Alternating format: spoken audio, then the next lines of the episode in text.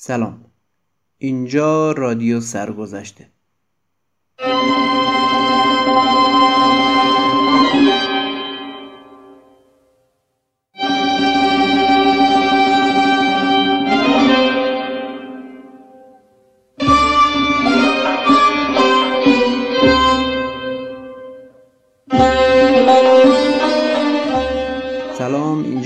سرگذشته و من فاروق قادری قرار با کمک رسانه خصوصی از سرگذشت موسیقی ایران بگیم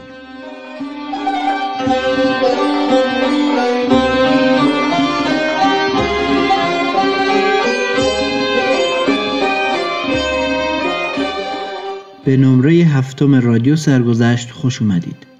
در نمره قبلی از زبان دکتر ساسان سپنتا درباره موسیقی ایران در دربار ساسانی، سازهای موسیقی ایرانی در اون دوره، الهان موسیقی و همچنین سی لحن باربد حرف زدیم. در این نمره هم باز کتاب سرگذشت موسیقی ایران رو پی می‌گیریم.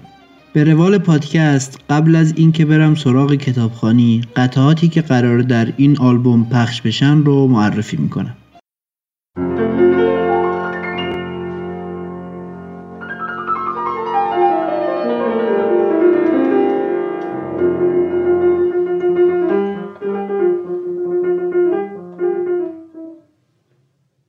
موسیقی این نمره از تکنوازی های استاد مرتزاخان محجوبی نوازنده بزرگ پیانو انتخاب شده. قطعاتی که در این اپیزود میشنوید به ترتیب بیات ترک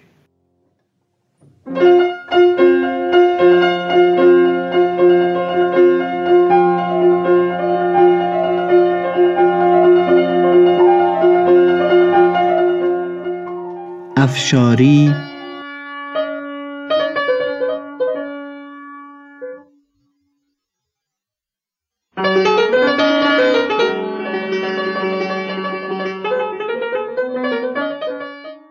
و بیات ترک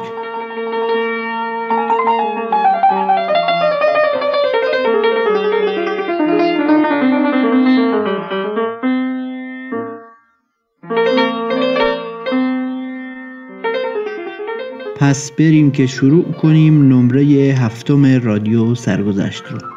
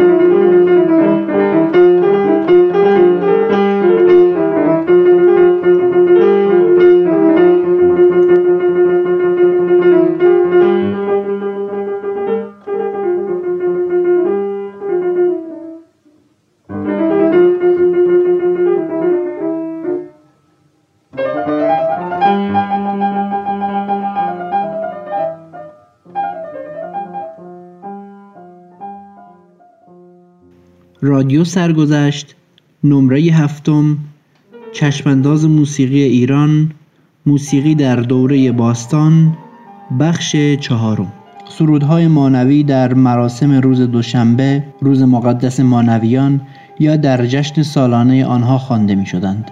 مانویان اشعار خود را با ساز و آواز می خواندند و برای جذابیت از صنایع لفظی و تشبیه و مجاز استفاده می کردند.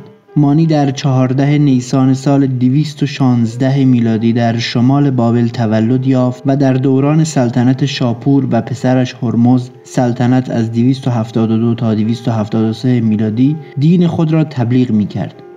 بخشی از آثار مانی به خط خوش و نگارگری و نقاشی و تذهیب آراستند. متون مانوی که در 762 تا 832 میلادی استنساخ شده بودند در اوایل قرن بیستم در ویرانه های تورفان کشف شدند. زبور مانی سروده های خود او هستند. مانی احتمالا با توطعه کرتیر موبد پرنفوذ اوایل دوره ساسانی در زمان بهرام دوم در سال 277 میلادی به قتل رسید. از طریق مذهب مانی موسیقی و ساز در آسیای مرکزی گسترش یافت و به چین رسید. نگارنده که چند سال پیش به دعوت کنسرواتوار موسیقی شهر شیان برای ایراد چند سخنرانی و بازدید از کلاسهای آن کنسرواتوار به چین رفته بودم شاهد گروه نوازی سازی بودم که به زبان چینی آن را پیپا می گفتند. پیپا نوعی ساز مزرابی و بازمانده از بربت ایرانی است که در دوره ساسانی رواج داشت و قرنها پیش به چین راه یافته بود.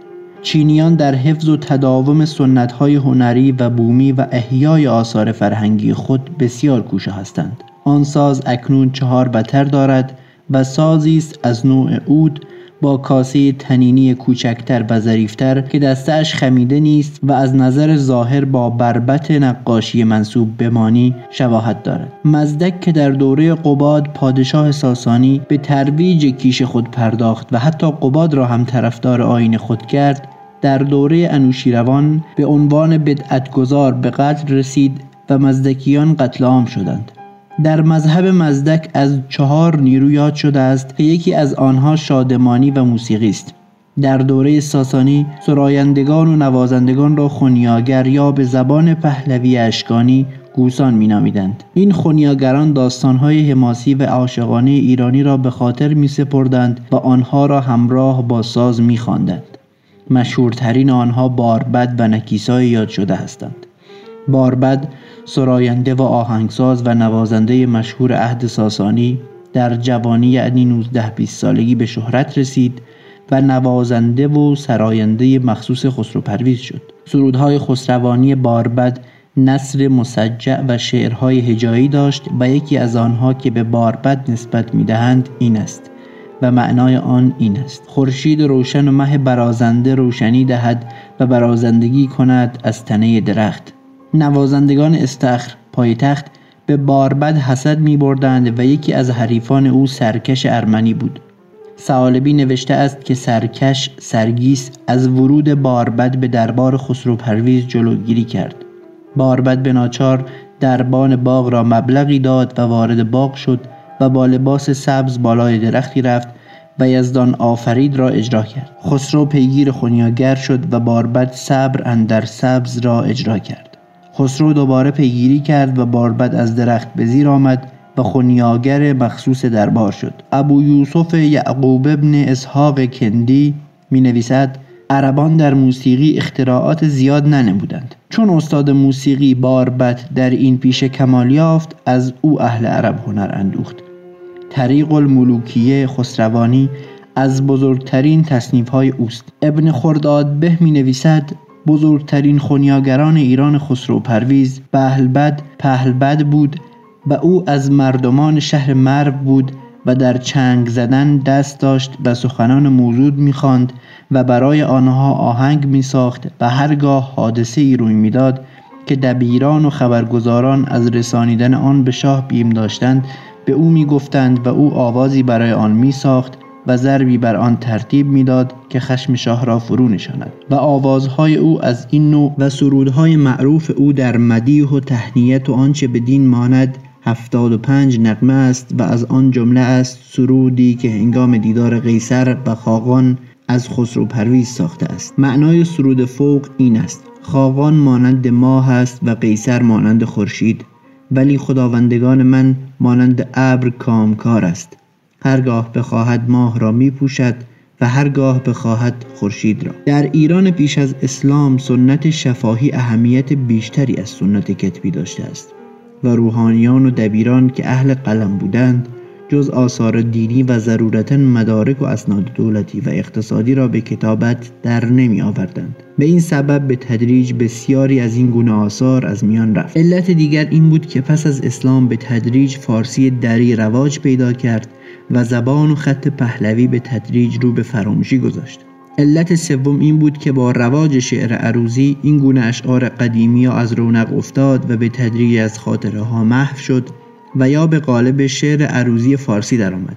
علت چهارم این بود که در ایران پیش از اسلام شعر با آواز و ساز همراه بود و با تحریم موسیقی یا کم اهمیت شدن آن در دوره های اسلامی این گونه اشعار از رونق همگانی افتاد و منحصر به مجالس اشراف و خواص ایرانی و دربارها گردید و سپس از یادها زدوده شد. نمونه از سرایش سنتی موبدان زرتشتی توسط برخی محققان مانند جان دریپر استاد دانشگاه ویرجینیای غربی جمع آوری شدند. وی از نیایشگاه های نوساری و آتشکده دور افتاده اودوادا در هندوستان و به سنت آتشکده ایرانشاه سرودهایی ضبط کرده است. چنانکه دریپر معتقد است این الهان می توانند از هجوم و آمیختگی با نواهای روزگاران بعد در امان بمانند و واقعا بر سنت هزاران سال قبل استوار باشند. از بررسی سرایش های تعدادی از سرودهای گاهان گادها و یسنا که وی به خط نوت نوشته است چنین استنباط می شود که سرودهای مذهبی باستان دارای ویژگی های زیر بودند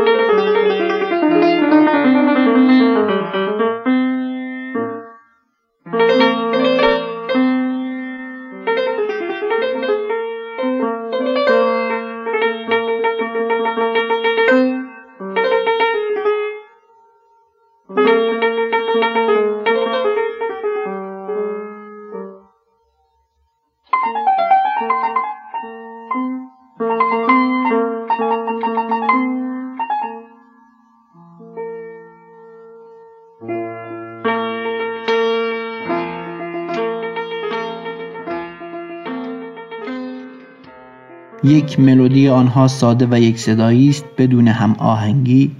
دو ریتم یک نواخت و ابتدایی دارند.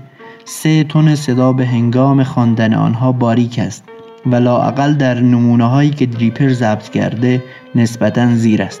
در کتاب خسرو و غلام نیز خواننده با تون صدای زیر توصیه شده است. چهار تونالیته تقریبا همیشه در ماژور گام بزرگ است.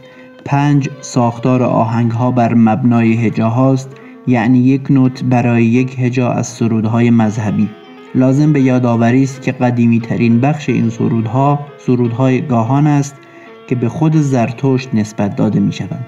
در ملودی ها یک نوت فائق شاهد یا محور چنان که در ترتیل سرودهای گریگوری ملاحظه می شود وحدتی به ملودی می دهد که در واقع ممکن است حدود نصف نوتهای هر بند شعر را در بر گیرد هفت برخی از این نوتهای شاهد تک تک یا دو به دو ظاهر می شوند هشت در این سرودها نیز مانند ترتیل های گریگوری سرود با نوتهای منطبق بر تونی که مایه پایان می‌یابد نه عبارتها، فرازها و شعرها گاهی دو یا سه بار تکرار می شوند. این مشخصات را در همه سبکهای سنتی سرودهای مذهبی بازمانده از قبل از اسلام می توان یافت.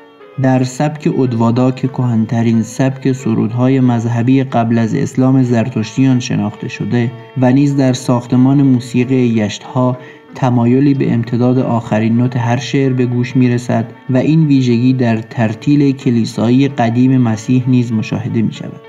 بر اساس نمونه های دریپر از نوت های سرودهای آین نیایشی ایران باستان در آتشکده های دور افتاده چنین استنباط می شود که محدوده ملودی ها به ندرت از یک دان نیم اکتاف تجاوز می کند و فقط در یک مورد استثناء تا حدود یک اکتاف می رسد. از فرهنگ های واژگان فارسی از جمله برهان قاطع نیز برمیآید که واژه زمزمه به معنای کلماتی است که مغان در محل نیایش و مناجات ادا می کردند. با توجه به حجاری ها و آثار بازمانده به ویژه از دوره ساسانی کسرت تعداد نوازندگان را نمی‌توان دال بر وجود ارکستر در آن دوره دانست.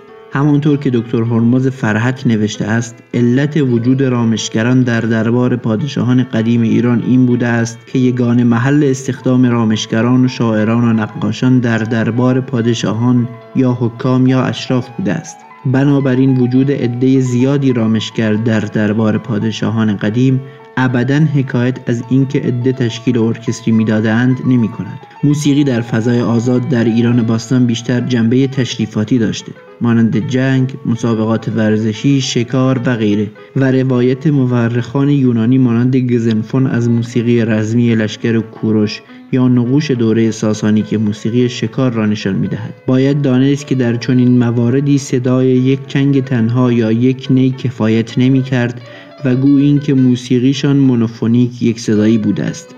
از سازهای متعدد استفاده می کردند تا صدای آنها به خوبی شنیده شود. از آنجا که توصیفی از موسیقی هخامنشی در سنگ نوشته ها و آثار بازمانده از آن زمان در دست نیست به ناچار باید از نوشته های تاریخ نویسان یونان باستان استفاده کرد. هرودوت که خود ناظر بخشی از جنگ های ایران و یونان بوده است از خواندن سرودهایی توسط مغان به هنگام مراسم قربانی یاد می کند. دیگر مورخان مانند گزنفون استرابو و آتناوس از موسیقی نظامی ایران در آن زمان یاد می کنند. از این قراین نمی‌توان حد زد که موسیقی دوران باستان ایران با آنچه امروز به عنوان موسیقی سنتی ایرانی اجرا می شود چه تناسب و تفاوتهایی داشته است. در مجموع می توان گفت در دوران هخامنشی به ویژه زمان کوروش و داریوش اول از موسیقی نظامی برای تشجیع سربازان بیشتر استفاده می شده است و رامشگران در مراسم شکار مراسم ورزشی مانند چوگانبازی مراسم رسمی مانند اعطای نشان یا پذیرفتن سفرا و نیز در اعیاد و جشنهای مردم مانند عروسی انجام وظیفه می کردند. به طور خلاصه ویژگی های سبک دوره باستان را می توان چنین برآورد کرد. یک آهنگ ها و اجراها یک صدایی بودند و مشخصات ملودیک و ریتمیک آنها به تدریج تا اواخر دوران ساسانیان در مایه های مختلف تنوع و گسترش یافتند. دو بنابر نوشته های هرودوت مقان هخامنشی برخلاف سرودخانان معابد بابلی و آشوری بدون همراهی با نای سرودهای مذهبی خود را میخواندند.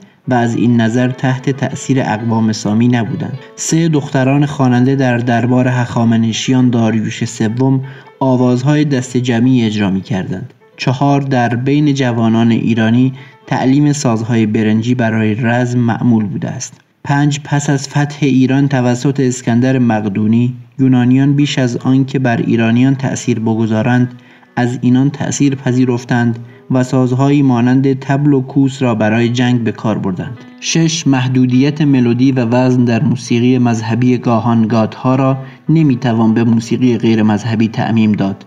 بررسی قدیم ترین شیوه سرایش مذهبی موبدان زرتشتی آتشکده های قدیمی نوساری و ایرانشاه نشان می دهد که سرودهای مذهبی باستانی دارای ملودی یک صدایی، ریتم یک نواخت، ساختار هجایی، تون صدای باریک، زیر، تونالیته غالبا ماژور و حدود ملودیک نیم اکتاو دانگ هستند و از فاصله چهارم تجاوز نمی کنند. هفت در قرنهای پنجم تا هفتم میلادی رواج و گسترش موسیقی بیشتر شد. دعوت از رامشگران و رقصندگان لولیان هندی توسط بهرام گور ساسانی در تأثیر پذیری موسیقی ایرانی از موسیقی هندی نقش مهمی داشته است. هنوز هم معمولترین راگای هندی در جنوب و در شمال هند تا حدی شبیه گام چهارگاه است که به فواصل مشهور به ربع پرده دارای فواصل نیم پرده است. البته سرچشمه این ارتباط را نمی‌توان دقیقا تعیین کرد. هشت در آن زمان آهنگ های موزون رواج داشته و حفظ وزن آهنگ ها بنابر رسم معمول غالبا به عهده گروه دخترانی بوده است که دست می‌زدند. اسامی بازمانده مانند مرگ شبدیز و کین سیاوش از باربد حکایت از آن دارند که قطعات متنوع توصیفی هم در موسیقی ایرانی وجود داشته است. ملودی ها به ویژه آنهایی که با بربت نوعی اود نواخته می شده اند گذرها و تکی های تزئینی داشتند در اکثر موارد سازنده قطعه و نوازنده آن یک نفر بوده است. تنوع سازها و دسته های نوازنده و خواننده حاکی از نوعی تحرک و رواج موسیقی بوده است. در سرایش دست جمعی و آواز خواندن صداهای زیر بیشتر از صداهای بم مطلوب بوده است در اجرای موسیقی سازهایی مانند نی، اود، تنبور، چنگ و سنج به کار می رفتند. سعالبی در ترجمه عربی کتاب خسرو و غلام آورده است که خوشایندترین آوازها آن است که صدای شبیه به صدای ساز باشد. روایت شده است که در دوره ساسانیان موسیقی نوازان با خوانندگان همپایه خود می نواختند و از نواختن با خواننده نازلتر از خود امتناع می‌ورزیدند البته مطلوب بودن صداهای زیر را شاید بتوان پشتوانه و زمینه تاریخی برای مطلوب بودن ششتانگ خواندن در آواز سنتی ایران تلقی کرد که به ویژه در آثار بازمانده عهد قاجار خودنمایی می کند. 9. مطرح نشدن انواع دیگر موسیقی از جمله موسیقی تغزلی عاشقانه در روایات یا نقشهای بازمانده دلیل بر عدم رواج این موسیقی در بین مردم نمی‌تواند تلقی شود و حتی شاید طبیعتا بیشتر از سایر انواع موسیقی هم رواج داشته است. این بود نمره هفتم رادیو سرگذشت.